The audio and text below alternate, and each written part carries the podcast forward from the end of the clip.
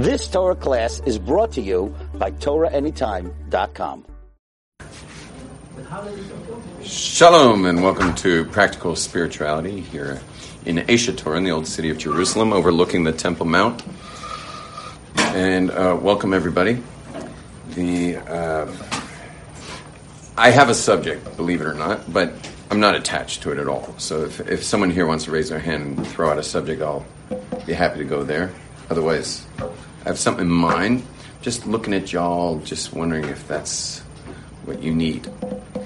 If my subject's what you need, and the answer is What's subject? maybe. You think I'm going to tell you?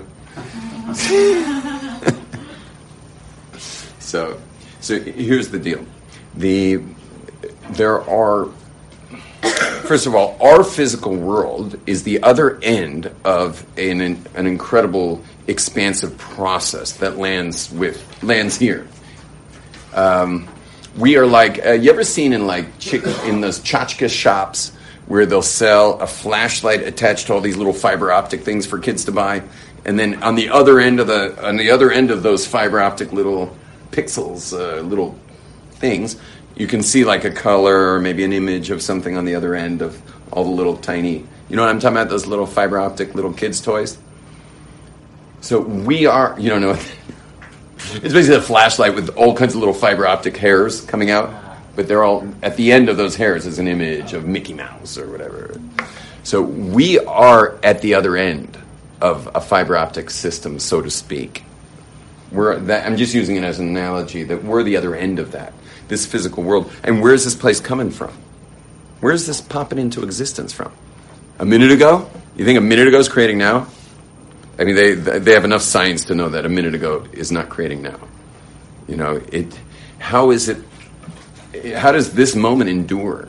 Where is it coming from? What's creating it? Where is it? Where is it literally being made? So all of us would say, well, it was here a second ago, so I guess it's here now. Oh yeah, well, what created it a second ago? Well, it was here a second before that.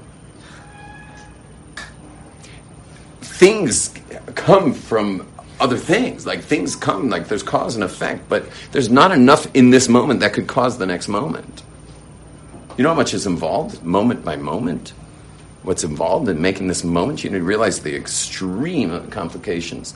Sorry, the extreme. Um, it's the word I'm looking for. Uh, Uh, complexities. That's what I meant. The extreme complexities involved in a moment, and you think they're being made by the previous moment, as if the previous moment has anything in it to create. Like God creates the world, but the world doesn't create itself. So if God created this moment, could this moment create the next one without God doing it? You understand? Like there's nothing in creation that keeps it going. It doesn't sustain itself. It looks like it sustains itself, and surely every scientist thinks it does. That it's sustaining itself, but we're not scientists, and we don't have to think like them. And we can actually think about the complexity of this moment with all of its, you know, incredible detail. What's making that? The previous moment? previous moment is was its own outcome. How could it be in charge of the next one? It, the previous moment was the effect of some other kind of cause. So how does it have the power to create the next one, the next moment? We spoke a bit about my non-starter class yesterday, which was the uh, was that that time is psychological.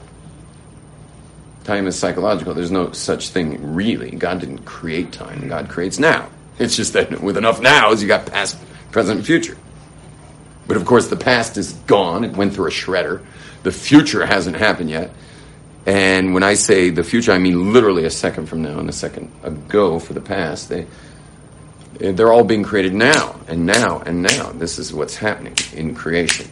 And what's causing the creation is, is God cre- creating it. How? Well, the answer is that there's an infinite light, which they like to talk about in physics called light energy. I don't know how much science you all know, but but the but matter, this world's made of matter. It comes from light energy. That's a physics. Kabbalah says matter, this physical world, is the other end of a system that starts with light energy. And that light energy is not necessarily a physical light energy, it is an ethereal light energy, and it's called the Or Ein Sof, the eternal light, or light Ein Sof, without end, eternal, the eternal light. And that eternal light is a light that was created by God. God is not that light.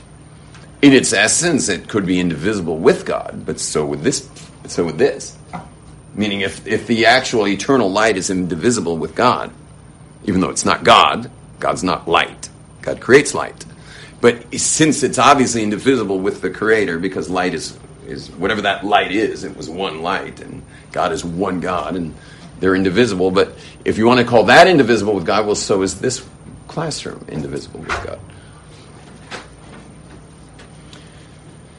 Anyway,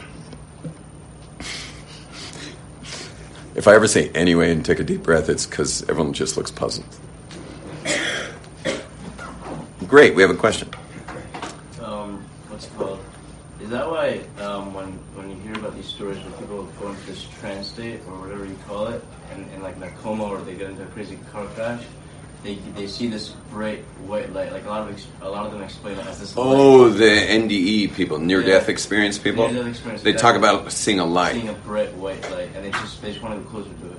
Hmm. Is that what is it Kabbalah? I don't know. I don't know the answer to that, but it is true that people who die, you know, on hospital tables or whatever, and get bo- brought back to life with the PJCs, the people jumper cables, they they um, they do mention a light for sure that they're going towards a light. Yeah, could be connected. I don't know. I don't know. I, it's never happened to me. Thank God. Uh, anyone here had a near death experience? Anyone here got was brain dead? Something. uh, I'm brain dead now, Rabbi. So, my brother has sent me a YouTube clip this morning of brain dead people being being uh, um, interviewed on news stations. Someone actually put them all together. You know, with like the one the lady said, "Ain't, ain't nobody got time for that" and stuff like that. Like they, they had a whole clip of these people. You know, like one after the other. So, if you want me to forward it to you, it's total waste of time, though. Actually, kind of skipped ahead. Um,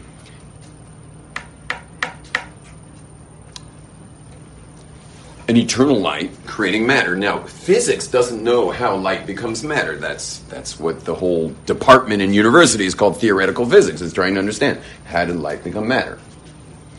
But we are discussing Kabbalah here. This is Judaism, and Judaism does discuss it, and that's what I'd like to share with you today in a very practical way. And that, and that is how light becomes matter. That's all we're handling today, is how light becomes matter. Is that good? Is that clear? How does light become matter? Now, um, I always like to do the four second proof of God just to make sure we're all starting in the same page. So, whoever you think God is, He's not. That was yesterday's class. But just to do the four second, second proof of God from the Rambam. Um, everyone just say the word nothing. A little louder, please. nothing, nothing. You too, please. Nothing. Yeah. No.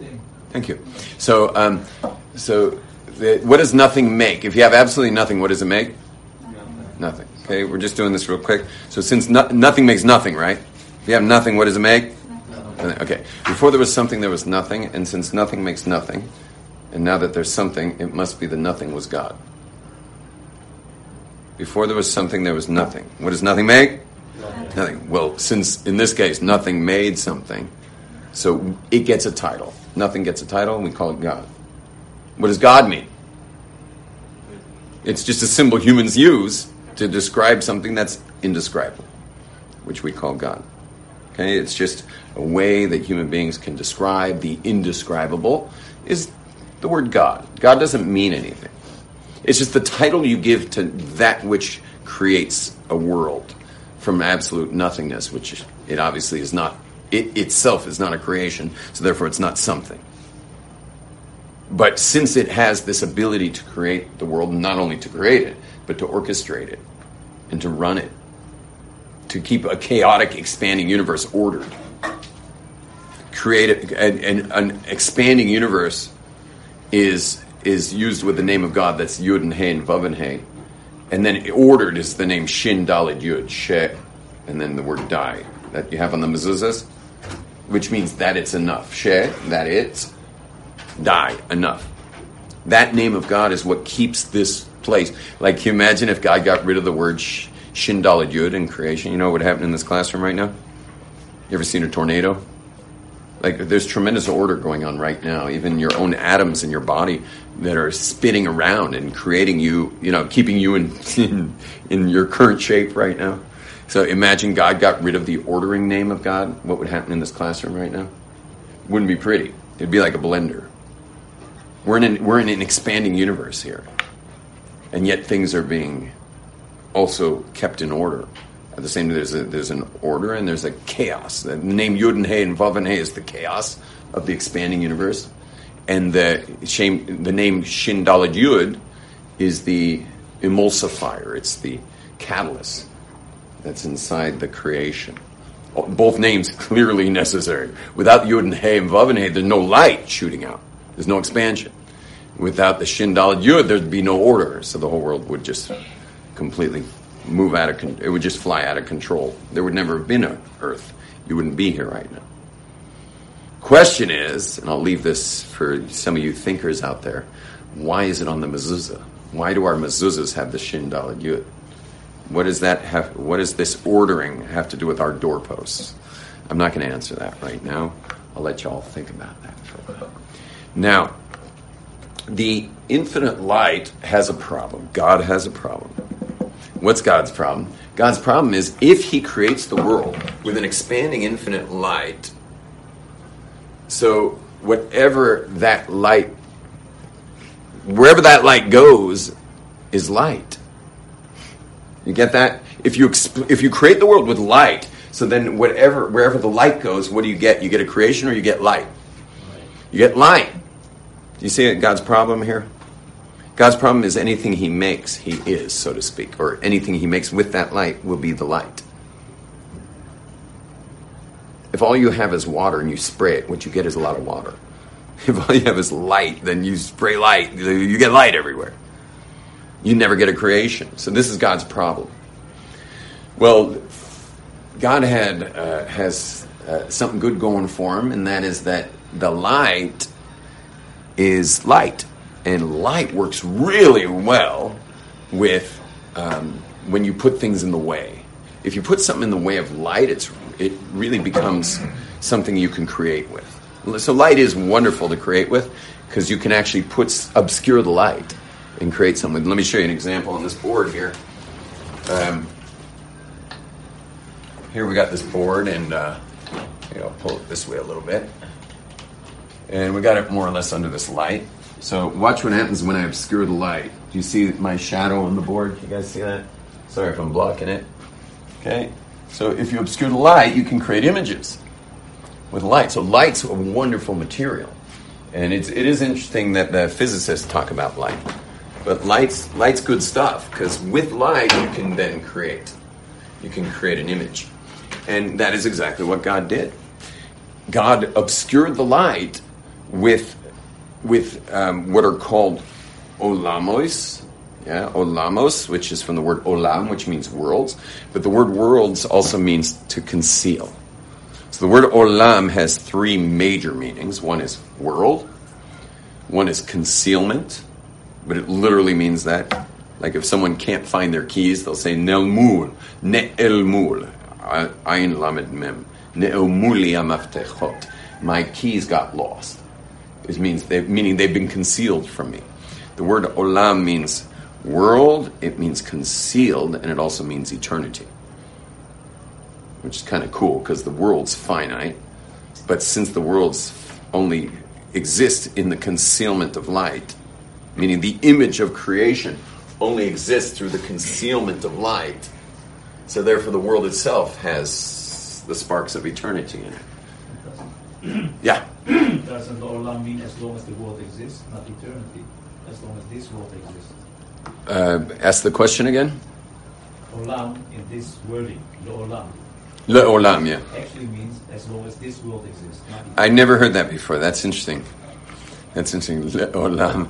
It's very, it's very. Uh, uh, what's? don't make that up. It's really. Uh, I've never heard that before, but it's very. Um, uh, it, what's the word when you're? What's the word when you're being uh, ex- extremely exacting? Literalist. It's very literalist. Think about the word "le le'olam. It would be like for the life of the world. But um, it's not translated that way usually. Usually it's translated as forever, eternal. eternal. yeah, actually, it should mean like as long as. Yeah, yeah. It, literally, it should. I mean, as long as the world lasts.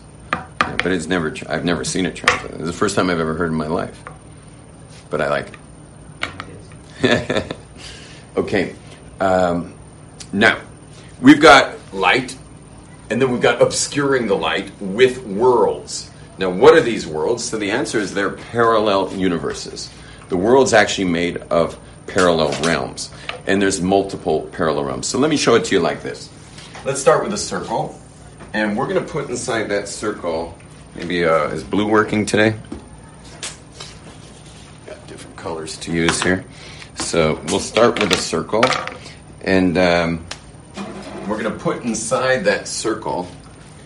We're going to put inside that circle uh, a little man. Okay, that'll be you inside the circle. Hello. Okay. Now that circle represents the expanding universe, and uh, you know what? I should make it bigger. So the circle represents the expanding universe. Okay, and you inside the circle represents like us inside here, and um, and then we've got the infinite, which we'll use green for the infinite. That's not dark enough. We'll use blue for the infinite as well, and that is what surrounds the circle, that which is beyond the finite. Okay, so we got the finite, and then we got beyond the finite space and time, limited by space and time, finite. Unlimited by space and time, outside the finite. Now, what's wrong with this picture?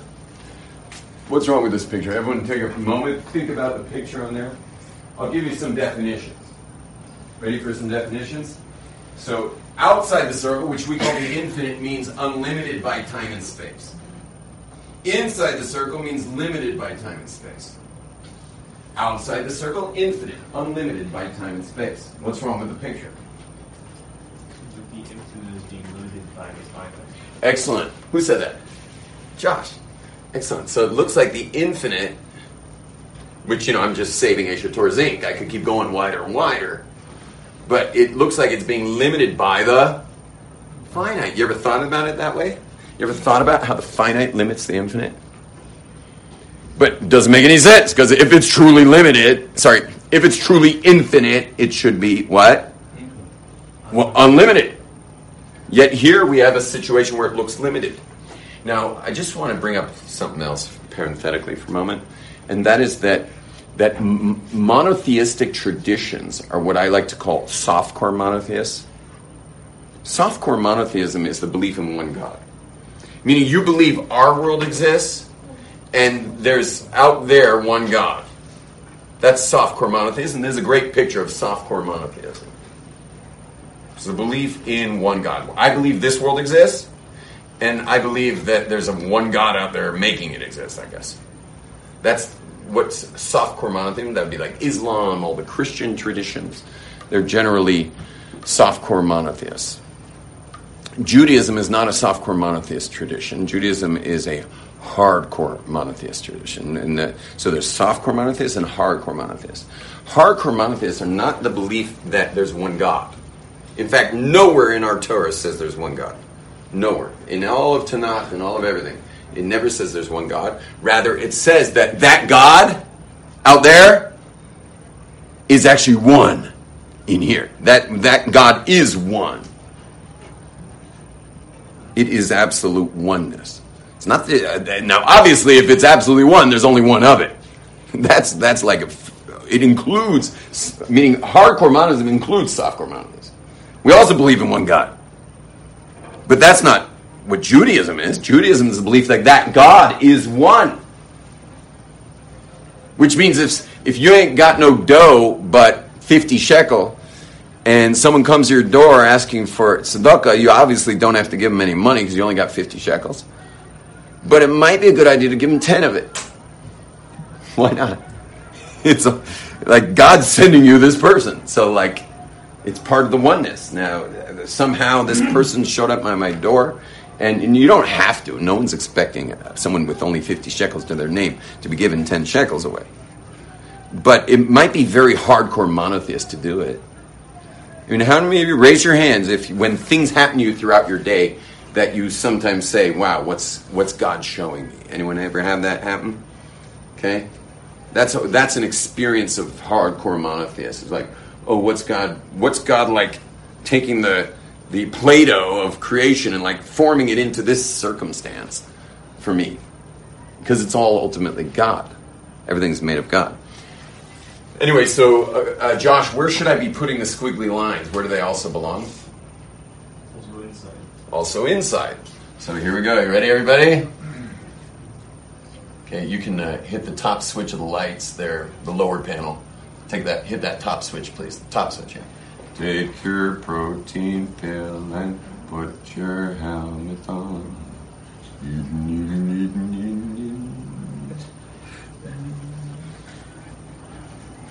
And here you have what is ultimately what's called hardcore monotheism. Okay? This is hardcore monotheism. You can turn it back on.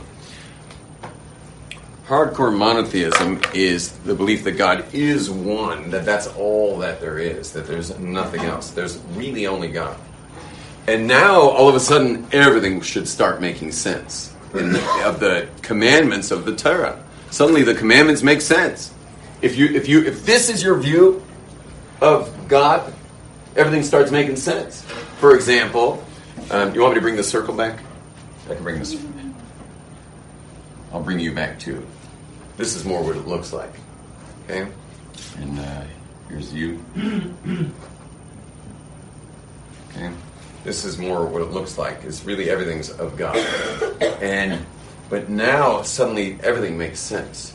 Like for example, you can name any commandment. Uh, we mentioned tzedakah before. Is if it's all God, so then, and this person's at my door. I guess some of mine's supposed to go to some of him. You know, like it's all. How did I get it anyway? The only reason I got it was someone else gave it to me for whatever service I rendered, and, and now it's this person's come, and maybe it's supposed to go to them too.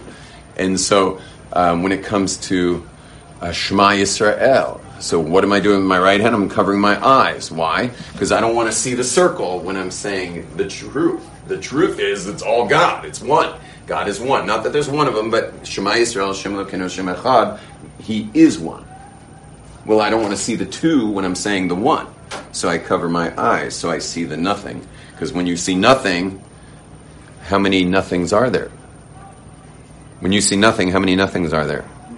One. Nothing is one. You ever thought about that? Nothing is one. Can you have two nothings? Multiply nothing by 30, what do you get? Nothing. So it's absolute oneness. Nothing is oneness. Now, the, anyway, the uh, but every commandment tzitzis represent the four directions of the circle. The circle's got north, south, east, west. And I'm wearing a four corner garment representing north, south, east, west, which, you know, is the matrix, the physical world, which can suck you in and make you make stupid moves. And so we see our tzitzis, and this is for men because women don't make stupid moves. Although I think since feminism, women should be wearing tzitzis. Not from a feminist perspective. I mean, I know there are plenty of women wearing them who are feminists. They're wearing them for the wrong reason. They're wearing them because they want to be like men who get to wear tzitzis. For men, it, the reason we wear tzitzis is because we're deeply handicapped. We have full amnesia that we're married. Especially on like business trips to Las Vegas. Yeah all you can drink for free. You know, so men have tzitzis, and I believe, sadly, as a result of feminism, women should be wearing tzitzis as well. They they uh, they they can get they can and do get just as confused as men used to. And uh, and then, um, uh, but every commandment breaks down to that circle: circumcision, What's circumcision? At one point is the commandment. At one point does someone have a mitzvah of circumcision? So it's a trick question. I knew you guys were going to say eight days, and the answer is as soon as you have your first sexual thought. Now you're in the covenant with God. That's as soon as you have your first sexual thought is when the covenant of circumcision begins. It doesn't begin for eight days. Eight days is when you cut the skin. But the covenant, covenants have to be between people who have, or God and people that have are cognizant. Eight days, your eight days can't be in covenants for anything. Covenant comes from cognizant people, and a cognizant person's covenant with God only begins when they have their first sexual thought, and they express that sexual thought eventually with their spouse, who they were under a chuppah with, with a ketubah that protects her, that she's not going to be thrown to the dogs when he's through with her puts a man under the under the uh, he's under the gun when he finally gets to express his covenant with God through the circumcision sexually. He's got a big giant gun to his head called a ketubah, which protects a woman from being thrown to the wolves, which is what men do when women say yes.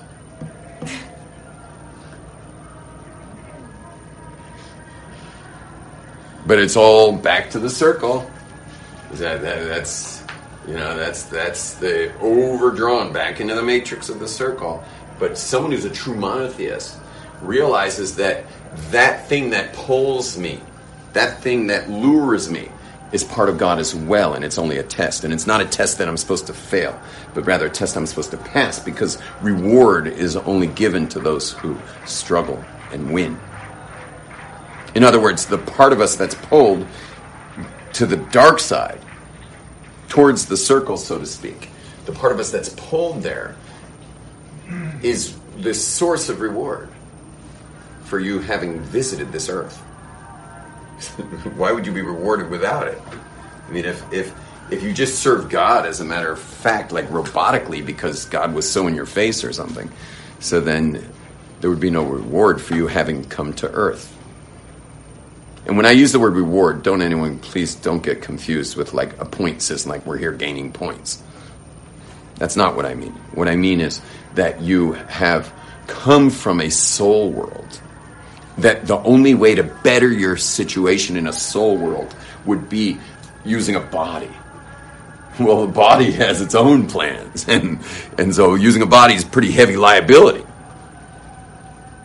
And so they, and if you can somehow bolster your strength above the body's pull, the opposite direction. So then when you die, you can now be in a better space in the world of souls. That's the only reason you're here. You're not here for any other reason. You're really only here to better your situation in an eternal world. Now, if you think you've been banished from that world, you should know that 99.9% of you is in that world even right now. Because the part of you that's listening to me right now with this body sitting in this classroom or watching this live or watching this on screen, that part of you that you've been calling you is actually 0.01% of who you actually are. As we've learned Kabbalistically, that the soul is made of five parts, and all five parts, besides the last 0.01 part, is, is already in the soul world. There's a part called the Yechida, then there's the Chaya. Each one of these has gradations. So there's the Yechida, there's the Chaya, there's the Neshama, there's the Ruach, there's the Nefesh. They're all in the soul world. Meaning you are, no offense, you are mostly dead. I mean, you all look marvelous today, but you're mostly dead, okay? Your body is is not what makes you alive. It's the soul in the body that makes you living. That's why you're like right now breathing right now is because the soul is vivifying your body. But the part of that's the conscious you that's listening to me right now, that conscious you that's listening to me right now, is not this part of the nefesh, but it's actually the very bottom of the nefesh. Like, like if you can see on my pinky, you can't see from there, but there's a little, you know, the little white part at the bottom. I just cut my nails, but the white part at the bottom, that little thin white part, that's the conscious you. And your neurons, which are not you, that's part of your body, your neurons will get buried and be eaten by God knows what, your neurons are reporting to that little part of you. Meaning your neurons are reporting to that. It is not physical. It's the interface. It's the USB cable between all those five levels of soul get their USB cable interface to your body via the neurons. And they plug in perfectly like a little USB cable. Boom. That bottom of the nefesh plugs in to your brain. And your brain reports to it. But you are not your brain. I know you've all been hijacked by your brain. And so have I. I mean, that's why we always start a day with meditation. The Rambam says that if you didn't start your day with an hour of meditation before you prayed, then you didn't pray. you said a bunch of words, but you didn't pray. And we, the reason we always start with meditation is we have to get to first conscious that we're conscious.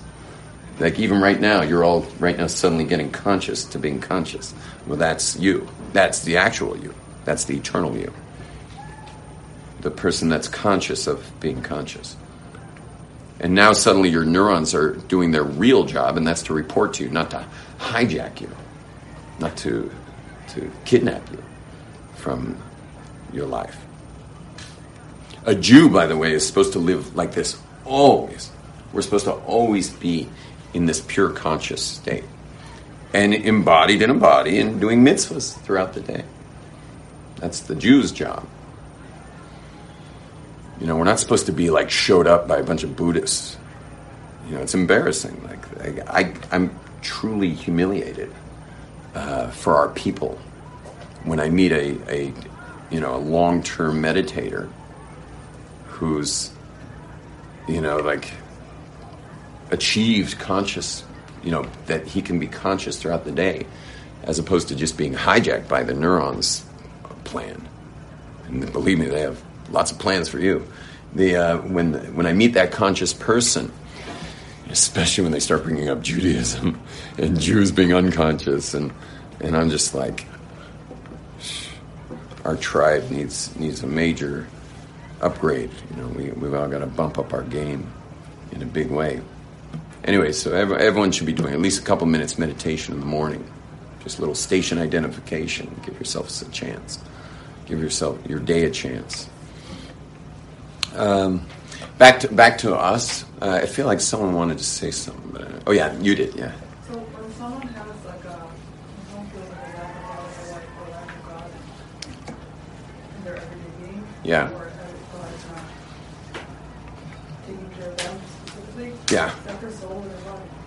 What's that? Uh, that is um, that is the body. It's the patterns that have been locked into your, your psychology. Um, it's usually it's usually can be if you fall if you go down that rabbit hole, it usually comes down to a neglect in childhood. Like there was some kind of a neglect going on. come, so how come when someone's, they always tell you to do soul, soul searching and stuff? Let's say like, if you're, I can't use an example, someone's, someone's feeling some, like, Disconnect. disconnected or something, say, go pray or go, Yeah, that's people who don't know how to get you back to your soul.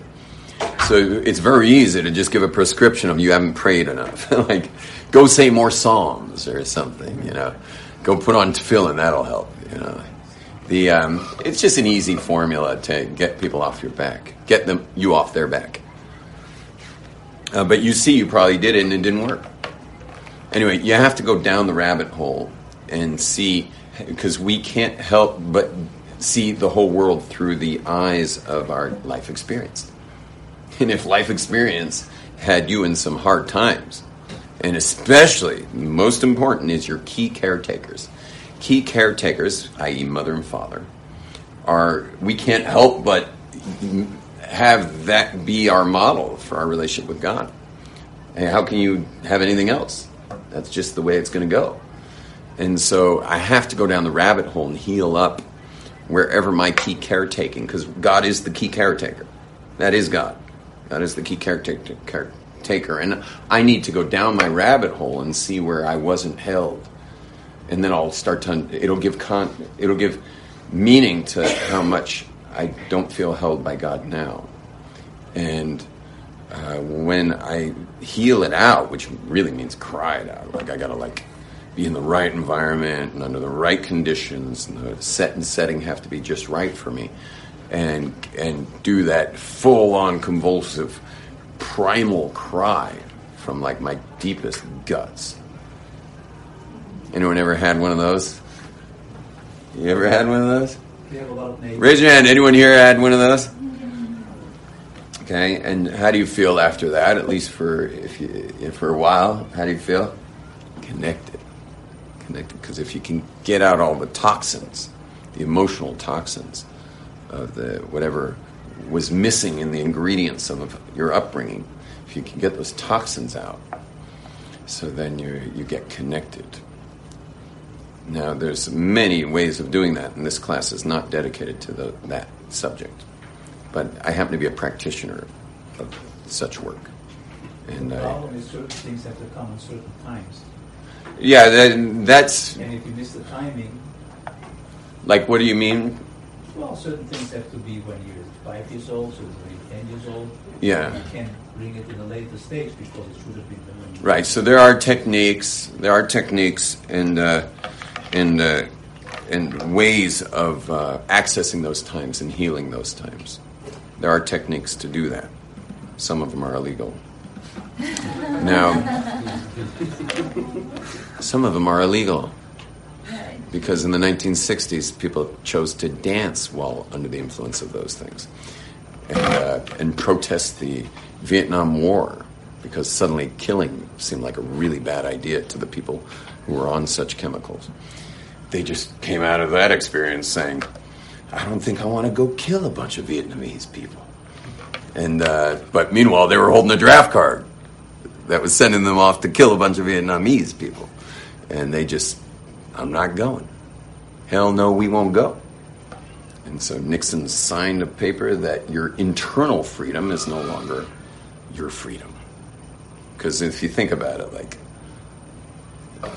your internal, you should be internally free, meaning whatever you want happening on the inside of your body or in the psychology or anything should be completely and 100% your right. It's your body, it's your internal freedom. And but we've all been like brainwashed into brainwashed by major government programs and stuff throughout the Western society, telling us that somehow somehow people in government are in charge of our like what's what what's in our bloodstream, you know, which is like, how did they pull that off? And I bet you when they first started that, they were like, how are we going to pull this off? like, how we're going to tell them what they can drink? You're like, how's that going to be? But they did it with alcohol for a while. Okay, back to us. Now, the this situation explains now all of Judaism. No matter what commandment you can think of, you will find it here. In that it's meant to, if it's a negative commandment, thou shalt not, it's to make sure that this physical world or the circle doesn't get augmented and grow more powerful. And if it's a positive commandment, it's there to like give you like in a video game, like you eat the right, you know, whatever energy thing, and and now you're like able to like really connect out from in there. That's a positive commandment. Now, how that light gets obscured is like this. I'm going to make the middle circle now much wider.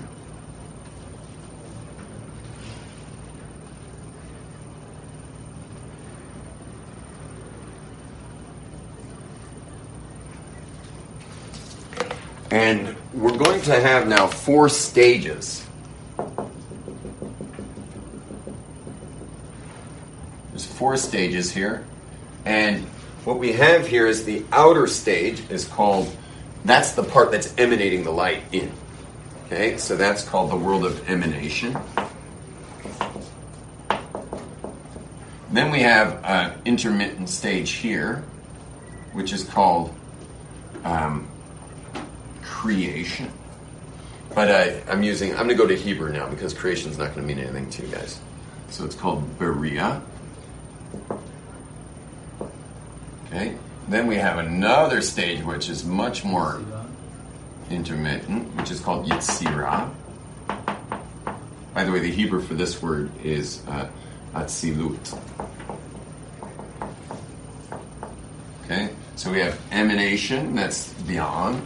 Then we have Beria. Then we have Yitzira. And we live in the final realm, which is called Asiya, which is right here. That's this inner point here. We live in the world of Asiya. So, and and these all have levels too, which should already remind you. Hmm, that's interesting because the soul also had levels, and just like there are five levels of the soul, there are five realms. I didn't mention that the that there's a realm before this realm, but it's not something we know a lot about. But there is another realm. It's called Adam Kadmon. So there's Adam Kadmon, then there's Atzilut, Beria, Yitzira, and we live in the very, very bottom of the barrel, like the dregs. This physical world is actually the dregs of, uh, like the bottom of the barrel of Asiya. That's where we are, in the very bottom of Asiya.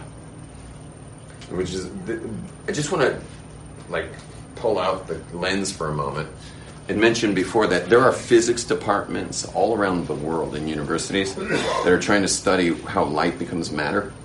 It's called theoretical physics. They're, they're trying to discover how light becomes matter. And meanwhile, all they have to do is knock on the door of their local Kabbalist. Because we, for thousands of years, have had this, this teaching of light becoming matter. Now, of course, they would say, well, how do you know you're right?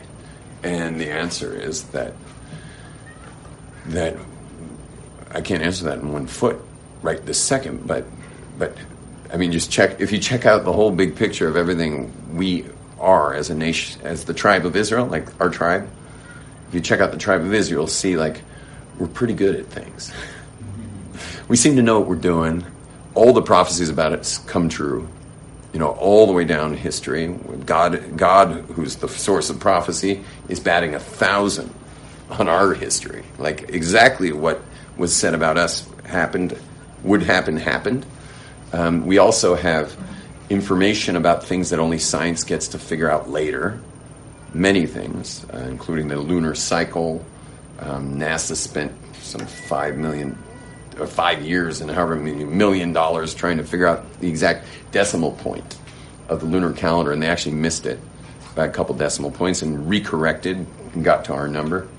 Um, the uh, the fact that you don't know a fetus as a male or a female till the 40th day, we've known kabbalistically for thousands of years that if you really, really want a girl, you're only allowed to pray up to 40 days because you're not allowed to pray for something that's a done deal. You understand? You're not allowed to pray. If you're following a fire engine up your street, you're not allowed to pray it's not your house. You understand? He's already on his way to a done deal. So you're not allowed to pray for done deals. And it turns out science, once again, corroborates that, that, um, that the that the fetus is you can only know the gender of a fetus on the 40th day. Um, the Kabbalists teach us that the people of China are descendants of Noah's son. This week's Parshas Noah, Noah. So that that people of China, because who are those people? You know, like we know Yafet is the Europeans. We know the Shem, is the Semites. So then, and we know Ham is the you know all the African areas and stuff. So who are the Chinese? So it says the Kabbalists that the Chinese, in that area of the world, are all from Ham. Ham, they don't look like Africans to me. But years later, once they understood DNA and were able to follow DNA patterns throughout the how people uh, uh, how people what's the word when, uh, migrate, they're you know they can check migration of populations based on DNA. So they they now trace them back. Chinese people are traced back to North Africa, but we've only known that for about twenty years. I asked that question actually 27 years ago in a class on Noah. 27 years ago. And uh, I was a long haired hippie freak at the time. And, uh, and, they, uh, and they answered me that they're from Ham. The rabbi answered me that they're from Ham. Seven years later, the, they got conclusive tests and DNA migration records that, that they're actually from North Africa.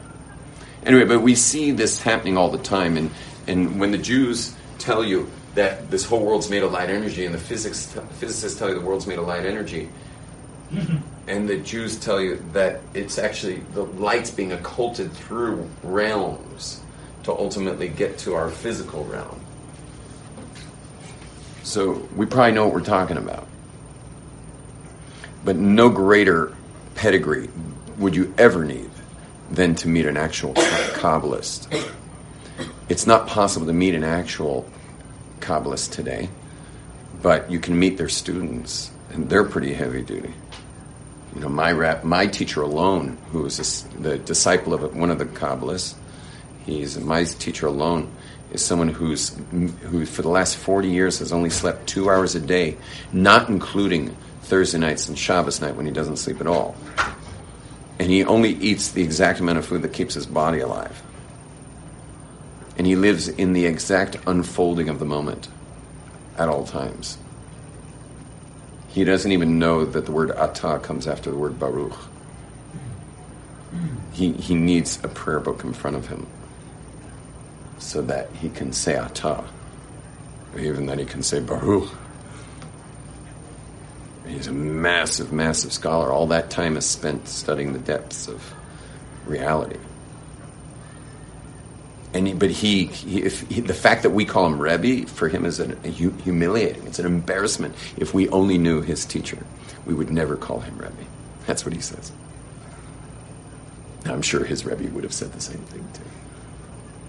So when these people tell you about the reality of the universe, so but there's another corroborating fact, and that is that the mystical traditions of, of uh, meaning true mystical traditions that you can find in jungles and in, in Aboriginal people, almost always mirror exactly with the Kabbalistic tradition, just without all the detail. We have tons of detail. We're Jews, you know, like we got lots of detail. But um, but when you when you tour the indigenous cultures and you get to meet their leaders, which are always who are the leaders? Leaders are the ones with the most knowledge of the secrets of reality. That's who the leaders are. And who was and before the state of Israel? Who was the leader of the Jewish people? Whoever knew the most secrets of the universe. Meaning, before 1948, the leader of the Jews was whoever knew the most secrets of the universe. That was the leader. Meaning, if you were in Russia and the leader of that area wanted the Jews to X, Y, or Z, they had to call the leader. And the leader, who would be this most spiritual person you ever met in your life. Like if you guys met, if you if that person walked in this room right now, all of us would fall on our faces spontaneously. We'd all just fall on our faces convulsively, spontaneously, just in the presence of a rabbi who was the, the highest, most spiritual Jew in the generation. You'd all fall on your face. I've seen this happen, by the way.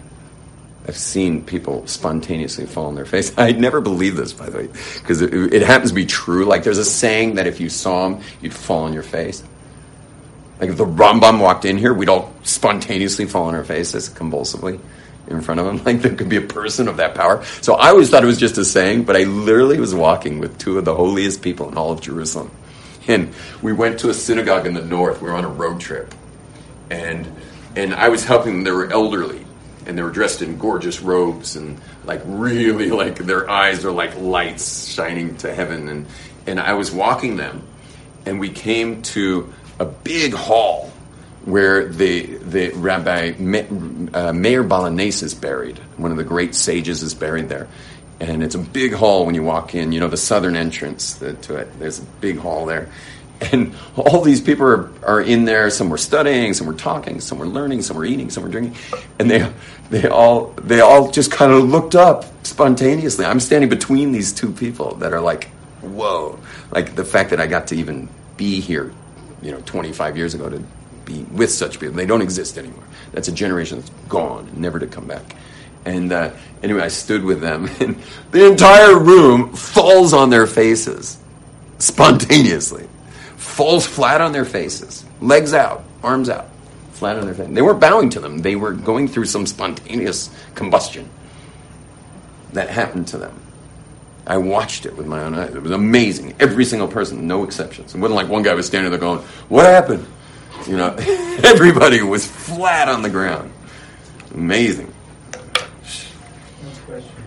Yeah. Before that you said we live in the level of Asiya, but don't we live in also in the level of Riya Yitzira, just we don't make contact with it? Exactly. Yeah. That's what I was saying. You're already there. You just don't see it. This is why. This is why your brain is is blocking you from from this experience, and why again we got to meditate every day so we can at least put our brain in check, so the conscious us has some access beyond the physical. Now um, it's already uh, all our classes are going really late today. We only got started at four fifteen, so I did it too. It's now four twelve. We're way over time. Um, this obviously needs a lot more fleshing out. I'm happy to do it tomorrow if you guys like it because we got so much application. We haven't applied anything yet, and we haven't even finished explaining it yet.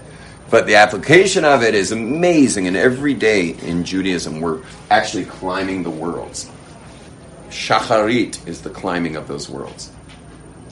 And that's Korbanot, Pesukei Zimra, Birkat Kriya Shema, Shmoneh Esrei.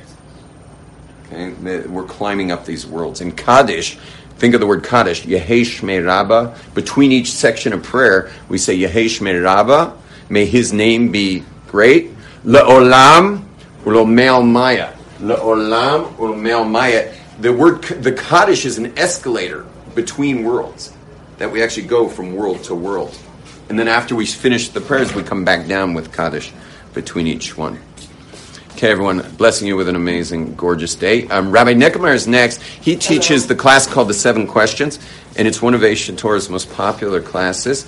Everyone really loves the class. If you've never heard it before, it's worth hearing it once because people tend to keep coming when they've heard it once. Um, if you need the bathroom, this is your chance to take a little break and come right back to hear Rabbi Neckemeyer's class. Thank you very much. So everybody need a break, please take now. But I'm going to start on the questions. As soon as we have the seven questions, then I'm going to start the concert. You've just experienced another Torah class brought to you by TorahAnytime.com.